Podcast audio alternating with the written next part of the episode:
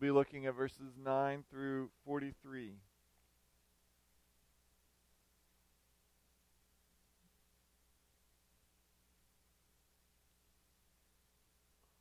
Let me open in prayer.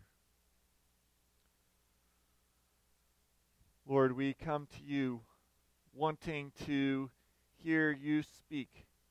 Lord, this is uh, just a mere man presenting your word, and yet you speak through donkeys, you speak through instruments. And so, would you cause us to hear your voice, and may we come to you, our Father, our Shepherd, and our friend. It's in your Son's name we pray. Amen. Well, Don Carson recounts living in Germany trying to improve his German, and while he was there studying, he became friends with another student who was from West Africa. And as they got to know each other, Don noticed an interesting thing, and that is once or twice a week, his friend would go off to the red light district. And so, since they were friends, Don asked him, What would you do if you found out your wife was doing the same thing? And he quickly responded, Well, I'd kill her. And he said, Well, that's a bit of a double standard, isn't it? His friend responded, Well, you don't understand. Where I'm coming from, this is okay for men to do, but women are not allowed to do this. Well, Don replied, But you told me that you were raised in a mission school. You know that the God of the Bible doesn't have double standards like that. His friend brightly smiled and said, Ah, God is good. He's bound to forgive us. That's his job. I think sadly that's the way many people, even many Christians, think about God. Ah, God's good. He's going to forgive sin. It's no big deal. God is going to forgive us. Or some people, well, God doesn't even exist, so what I do doesn't even matter. When I die, I die. And yet there's the other extreme where people live in fear. Every single time they sin, have I lost my salvation? Have I ruined my relationship with God? Well, how should we think about our sin? Well, this morning we see the aftermath of God's response to Solomon and his sin.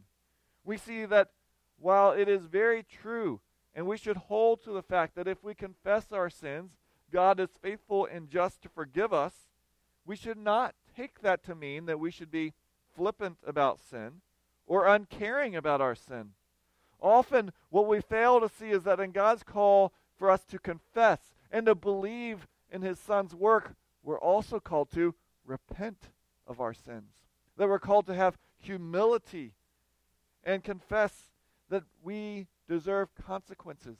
And so we forsake them and cling to the forgiveness that comes in Christ. This morning, as we look at these verses, we're going to see first in verses 9 through 13 that in response to Solomon's sin, the Lord tears. Then in verses 14 through 25, in response to Solomon's sin, the Lord raises Satan's. And then in response, the Lord brings new hope. This is a longer passage, so we'll read each section as we get there. So look down at chapter 11 of 1 Kings, beginning in verse 9 through verse 13. And the Lord was angry with Solomon because his heart had turned away from the Lord, the God of Israel, who had appeared to him twice. And it commanded him concerning this thing that he should not go after other gods. But he, Solomon, did not keep what the Lord commanded. Therefore the Lord said to Solomon, Since this has been your practice, and you have not kept my covenant and my statutes that I have commanded you, I will surely tear the kingdom from you, and will give it to your servant. Yet for the sake of David your father, I will not do it in your days, but I will tear it out of the hand of your son. However, I will not tear away all the kingdom, but I will give one tribe to your son, for the sake of David my servant, and for the sake of Jerusalem that I have chosen. So, since Solomon has clung to these wives, these women in love, and worshiped their gods and forsaken God, God responds with anger. You see, Solomon had received something incredible, something that very few people have ever been able to experience. And Solomon experienced it twice. The living God appeared to Solomon. But the problem is, Solomon did not act appropriately because of in light of this amazing privilege he have, had. You know, the problem Solomon had and we have is sometimes we don't learn from our experiences.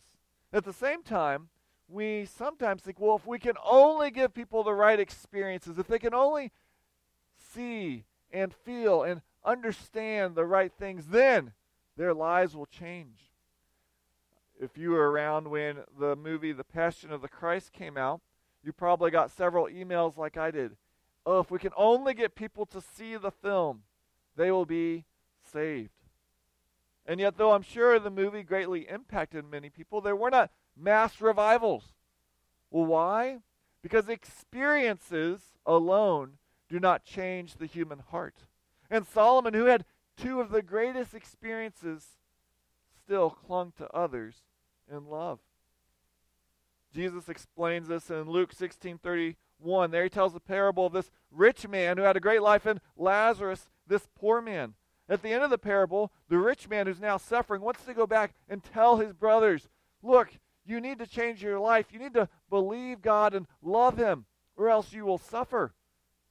And at the end of the parable, it says, If they will not listen to Moses and the prophets, neither if someone rises from the dead will they be persuaded. For those who don't want to believe, signs and experiences will not create belief.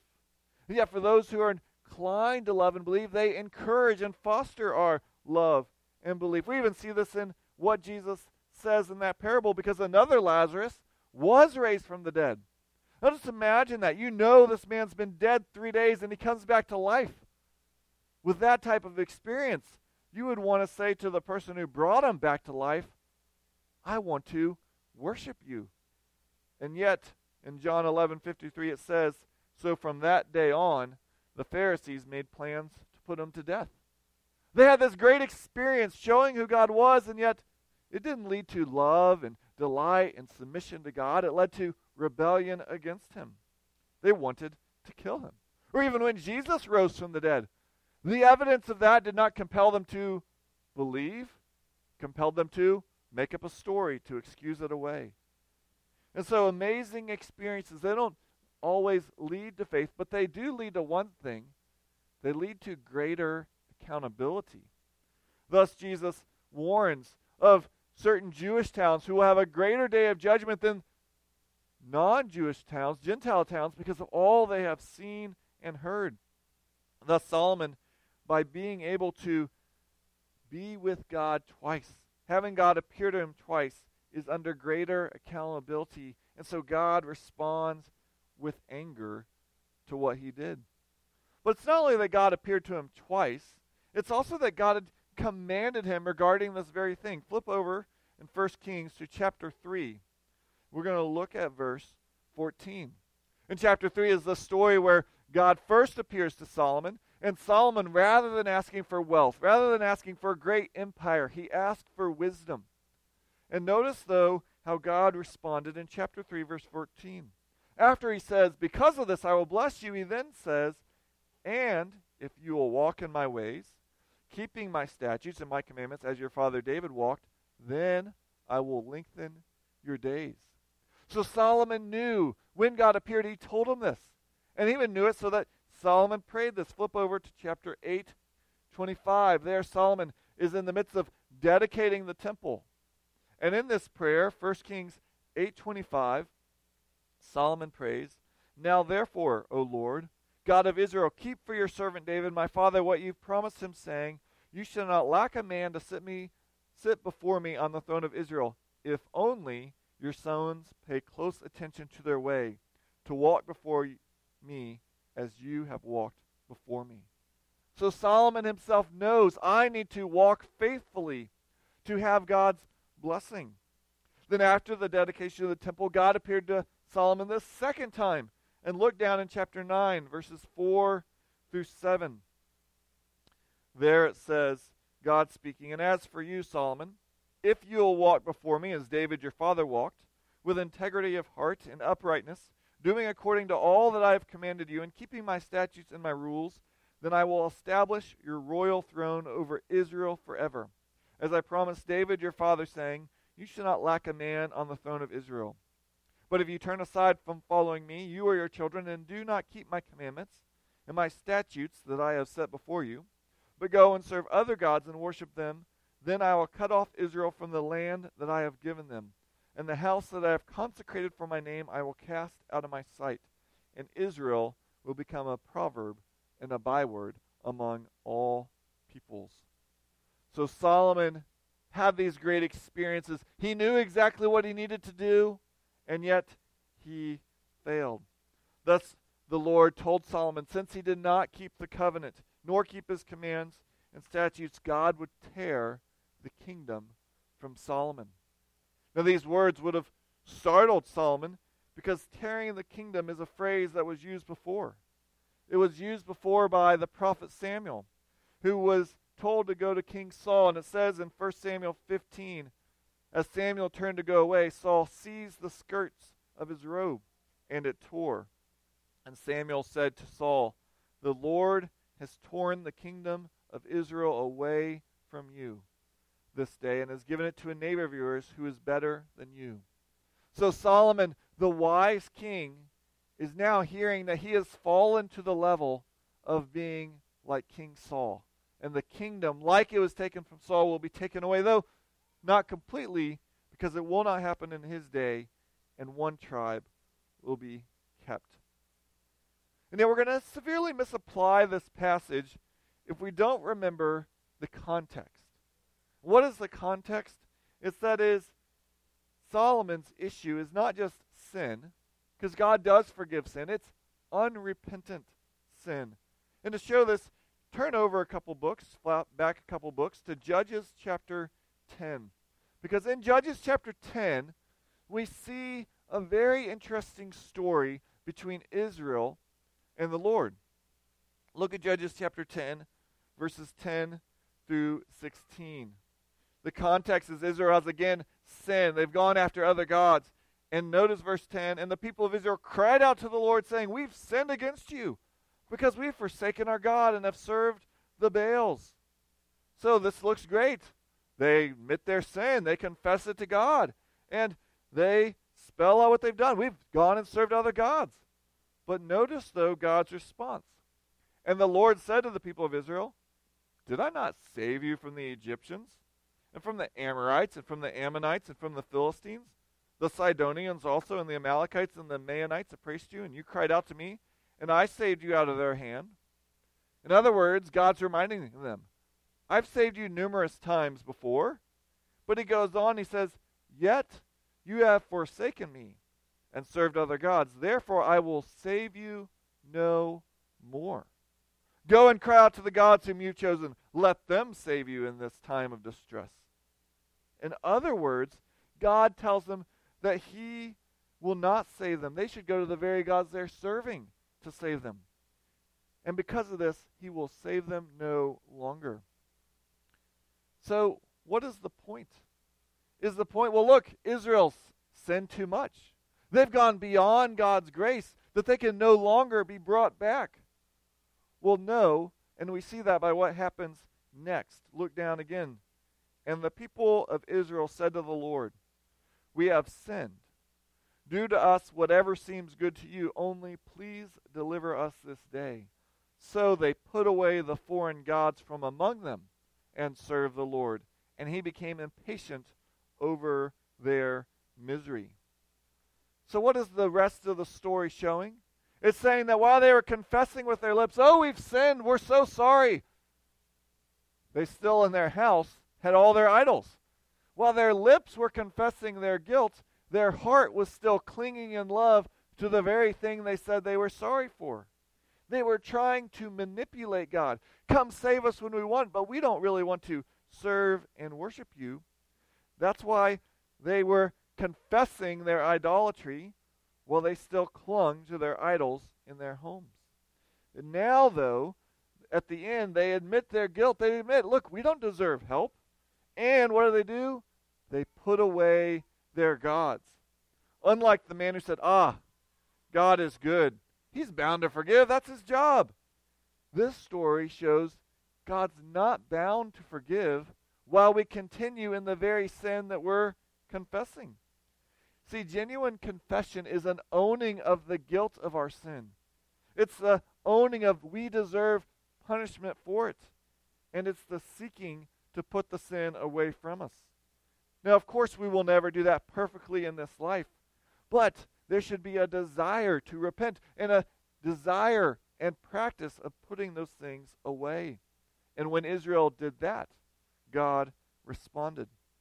Thus, we shouldn't take from 1 Kings chapter 11 that every time we sin, God will take something from us. That may happen, it may not. But Solomon specifically had this happen because he was unrepentant, that he was still clinging to these women that he loved. So, God, in response, out of love, will see, tears the kingdom from him. So we should confess and we should repent. But God will not only tear the kingdom from Solomon, but also we see from verses 14 through 25 that the Lord raises Satan.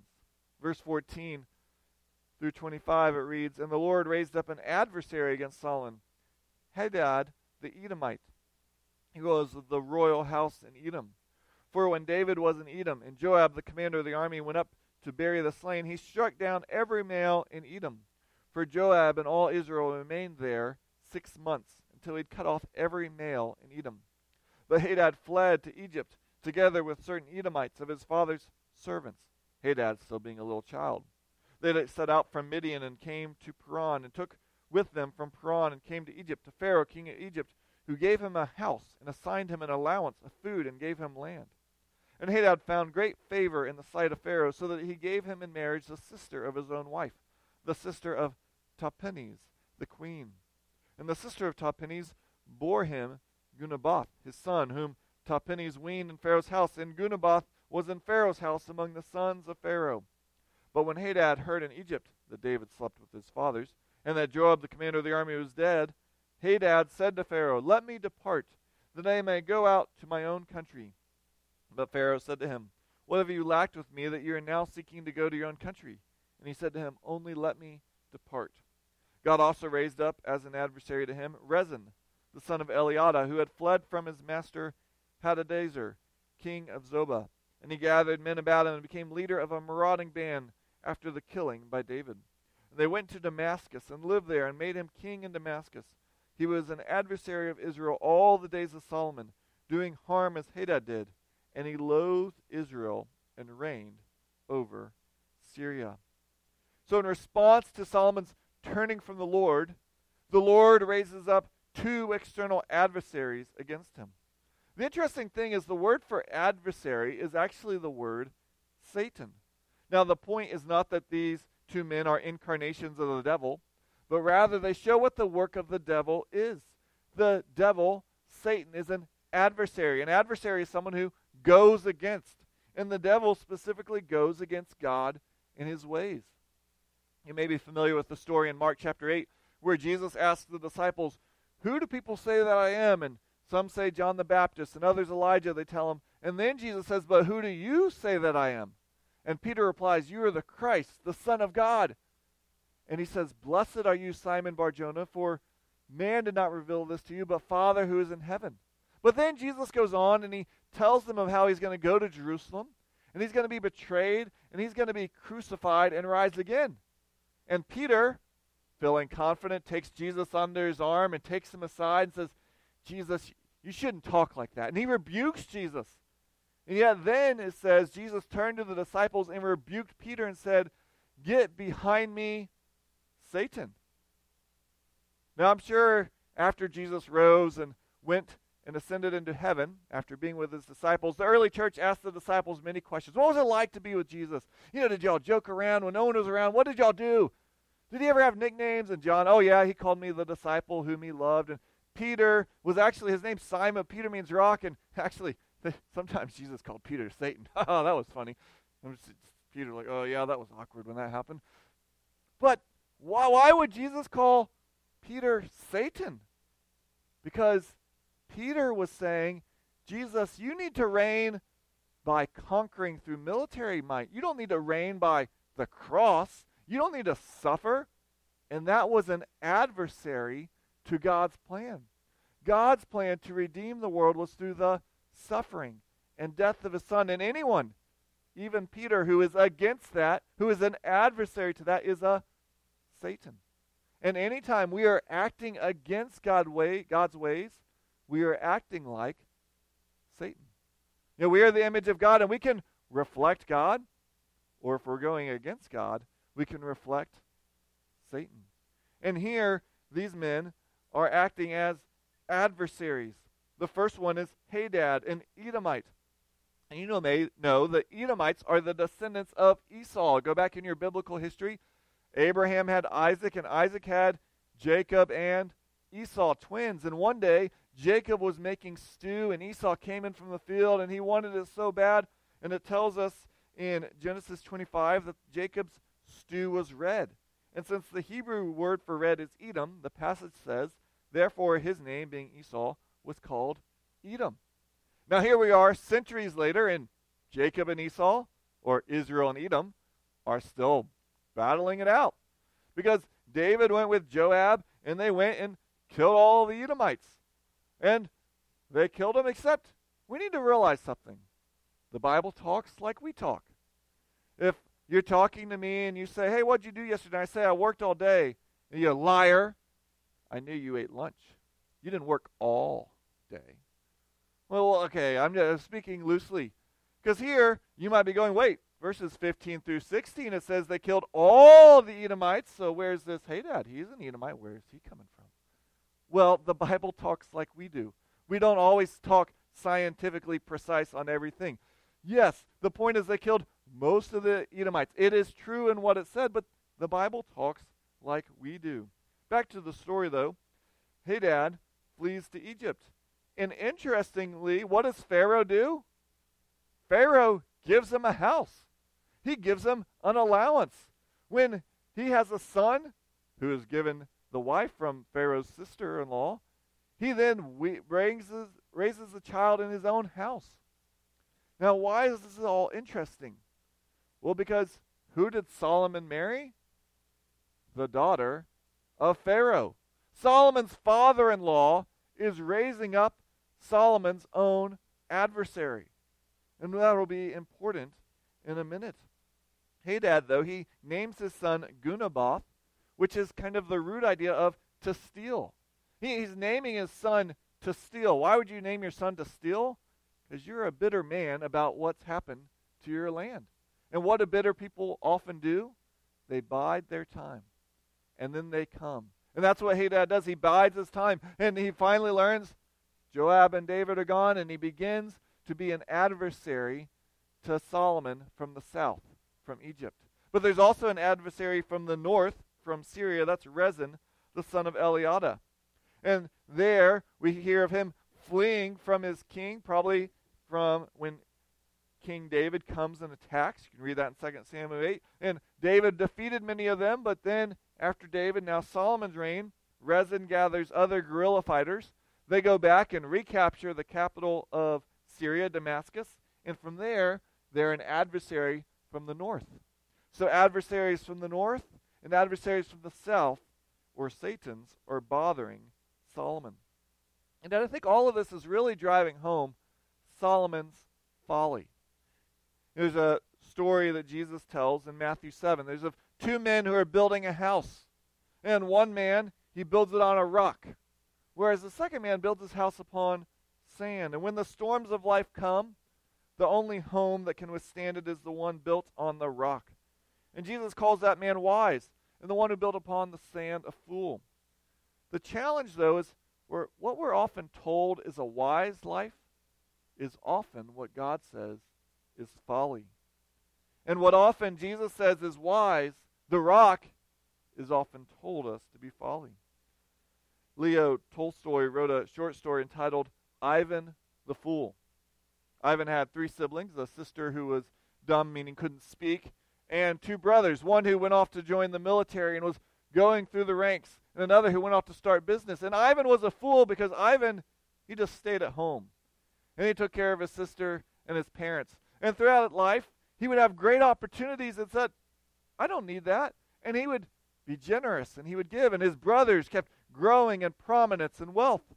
And yet Ivan the fool kept being generous and sharing and caring for others. And Tolstoy, Tolstoy masterfully writes the story that at the end you realize actually the fool was not Ivan, it was the brothers in their unending pursuit for power and possessions. Ivan, who looks like a fool, actually was wise. And that is what is happening here because the wisdom of the world says to Solomon, You have kingdoms around you. Those kingdoms have been hostile. So, what you need to do, Solomon, is you need to have marriage alliances. So, you need to go marry the Pharaoh's daughter. That will secure your southern border. That will make you strong. And yet, where does Solomon's own adversary rise up from? Egypt. The wisdom of the world did not work. Even Jeroboam, who will read up next, who will end up taking the kingdom from Solomon's son, will find shelter there. Only the truly wise are those who hear the words of Jesus and do them. They will build their house on the rock. It may not always appear that what Jesus tells us will bring a blessed life. It's better to serve rather than be served. I should return that evil with good. I should forgive that person rather than holding that thought in my mind for years about what they've done to me. I should give sacrificially.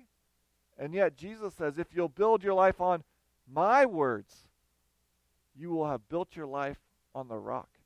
You will build it on what lasts. Notice, though, something important. While these Satan's, these adversaries arise against Solomon, they are not outside of God's control. Look down again at verse 14 of chapter 11.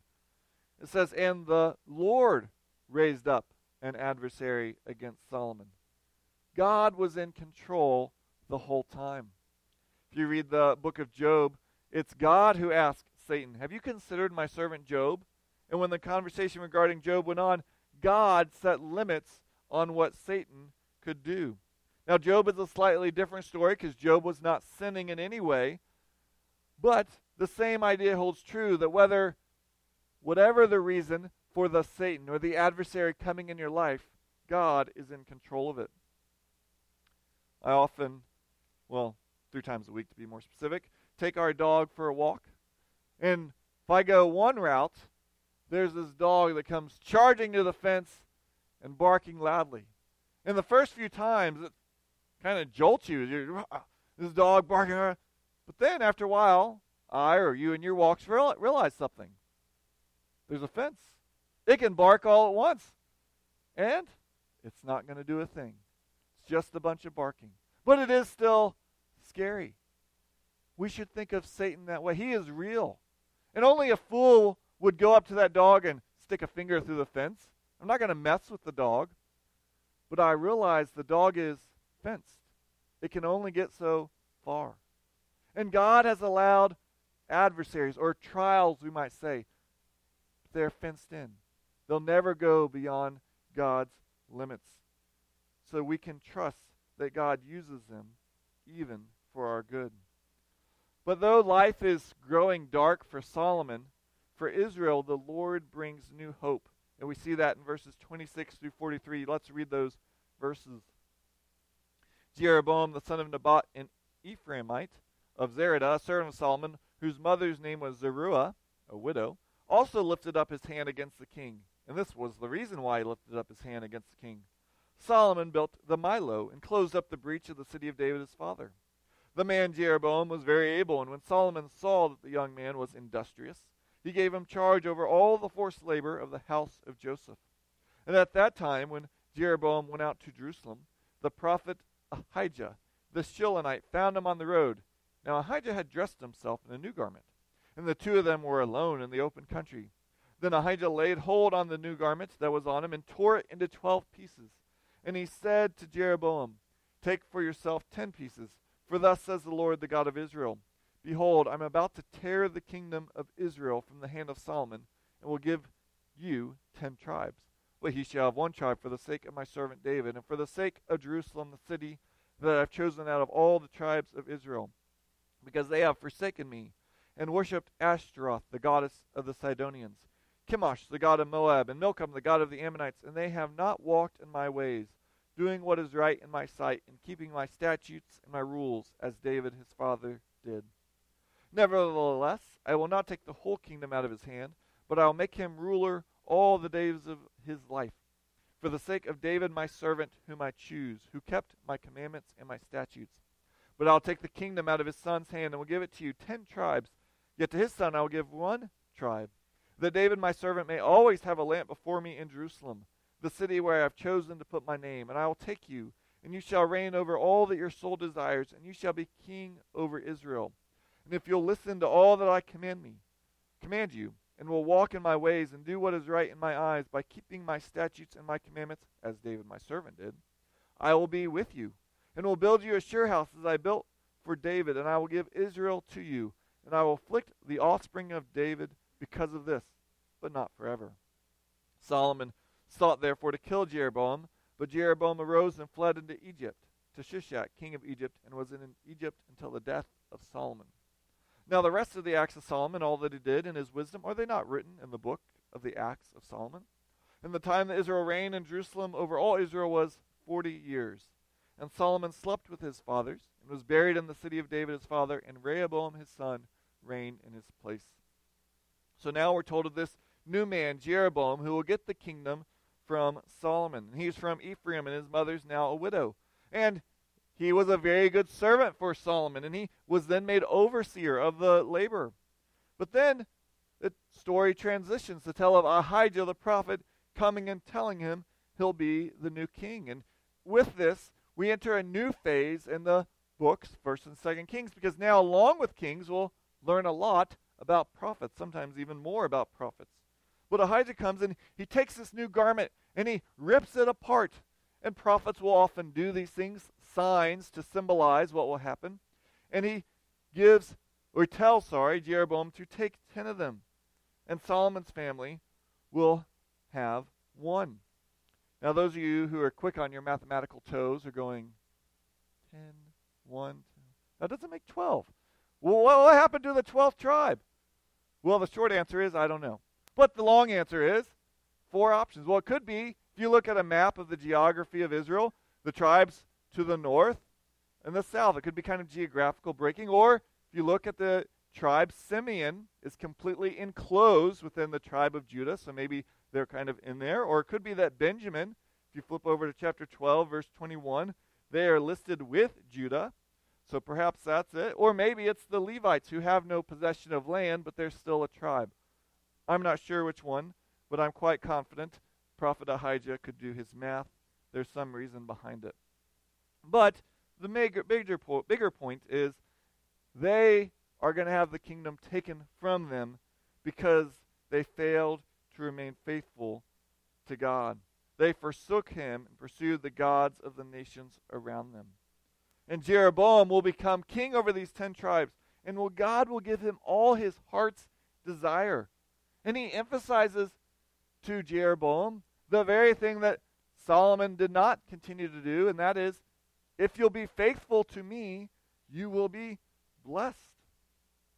And I think it's an important thing going on here. And that is, we're being shown your life is not determined by the choices of others. Now, that could be misunderstood, so let me explain. What I mean is, yes, we all have only certain options in life because of many factors we don't control. But you may have had a horrible family. You may have a horrible situation in life right now. You may live in a culture that you feel is against you. But none of that makes you sin. God gives you the choice. How are you going to respond? Or it might be the other way. You might have a wonderful family. You might have a great situation. You may love our culture, and yet none of that means you're going to do what honors God. There is a choice before you. And God allows all of us to choose will we follow him or not. Yes, some of those things make our life easier, some of them make them harder. But Jeroboam is not trapped because of Solomon. And so Jeroboam has the opportunity to bless his life in his kingdom if he will be faithful to the Lord. And yet the flip side is that while Solomon started well, he has now ended horribly. and the kingdom will be taken. But notice verse 39 because it says, But not forever. As one person aptly put it, they are afflicted but not abandoned. Unlike Saul, who had the kingdom completely taken away, a part will remain with Solomon's children, with David's children. Well, why? Because of what God promised David in 2 Samuel 7 14 through 16. There he said, I will be to him, your son, a father, and he shall be to me as a son. When he commits iniquity, I will discipline him with the rod of men, with the stripes of the sons of men. But my steadfast love will not depart from him, as I took it from Saul, whom I put away from before you. And your house and your kingdom shall be made sure forever before me. Your throne shall be established forever. And God is keeping his promise to David that his descendants may be disciplined. They may receive the discipline of the Lord, but they will not be forever removed. We have this same blessing. This is what was read for us earlier by Jerry, Hebrews 12, 5 through 6. Have you forgotten the exhortation that addresses you as sons? My son, do not regard lightly the discipline of the Lord, nor be weary when reproved by him. For the Lord disciplines the one he loves, and chastises every son whom you receives. Now, you may not think of discipline with warm, fuzzy words, but God disciplines in love. Think about the children you know who go undisciplined and how they turn out. I remember reading of a woman who was growing up and her brother was quite rebellious and the parents went to counseling and the counselor said he just has to work his anger out. So just let him kick the couch. Just let him let him blow that steam off. And she said, "Well, as he grew up, he kicked couches and he threw things. As he got in high school, he kicked things and threw things. And it continued and continued and continued till now he's in prison because he never learned to stop kicking couches and throwing things. He never was under the hand of a loving parent who said, You don't need to blow this off. You need to stop because that is wrong. You know, a loving parent never says, Oh, I love them too much to discipline them. If you love them, you say, I love you too much not to discipline you. Now, yes, this is not easy. Hopefully, you don't find it enjoyable. Not saying that. But out of love, a parent disciplines their child. Last football season, a star Clemson football player dressed out for the game, but he didn't play. And after the game, the coach was asked, Well, hey, why didn't so and so get on the field? And he said, Well, he was receiving a little discipline for some things he did off the field, and we just need to take care of that. And he then said, Some people may say he's in my doghouse. I like to say he's in the love shack. And God loves us so much that he'll put us in the love shack of discipline. He loves us and says, Because I love you, I'm not going to let you continue in your sin. I'm not going to go, ah, it's no big deal. I just forgive. That's who I am. It's no big deal. And Solomon, though, did not learn. So now what does he do? Verse 40 he seeks to kill Jeroboam. We've come full circle from Saul to wonderful King David and looking great. Now Solomon's doing the very thing Saul did. It's kind of like Animal Farm, where the animals take over the farm because the humans are so horrible, and by the end of the book, the animals are just like the humans again. Nothing has changed. And so the story ends with Solomon's death and Rehoboam reigning in his place. But the big question of this chapter is how does God respond to sin? Yes, we have the amazing and wonderful promise that God forgives us. God, in his mercy and his grace, sent his son to die for us. The question is, how do we respond? Yes, we confess with our mouth Jesus is Lord. We believe in our heart that he died and that he will that he raised Jesus from the dead. But part of that confession is repentance. Turning from sin, saying, I'm not going to love the very thing that I just confessed to God as sin, that sent Jesus to death. Out of love and belief, I'm going to turn from that. And we know when we do, when we confess, when we trust, when we repent, God is faithful and just to forgive us and cleanse us from all unrighteousness. So may we confess, may we trust, and may we turn from those sins so that we may cling to our Savior. Let's pray. Oh Lord, sin can seem so appealing. It can seem that it is the right way, and yet it is the sand that we want to build our house upon. Lord, would you give us hearts and eyes and ears for you, that we would not just confess with our lips, but our hearts would love you, and we would build our house on you, the rock. Forgive us for our sins, and help us to not cling to them, but to flee from them and cling to you, our hope and our Savior.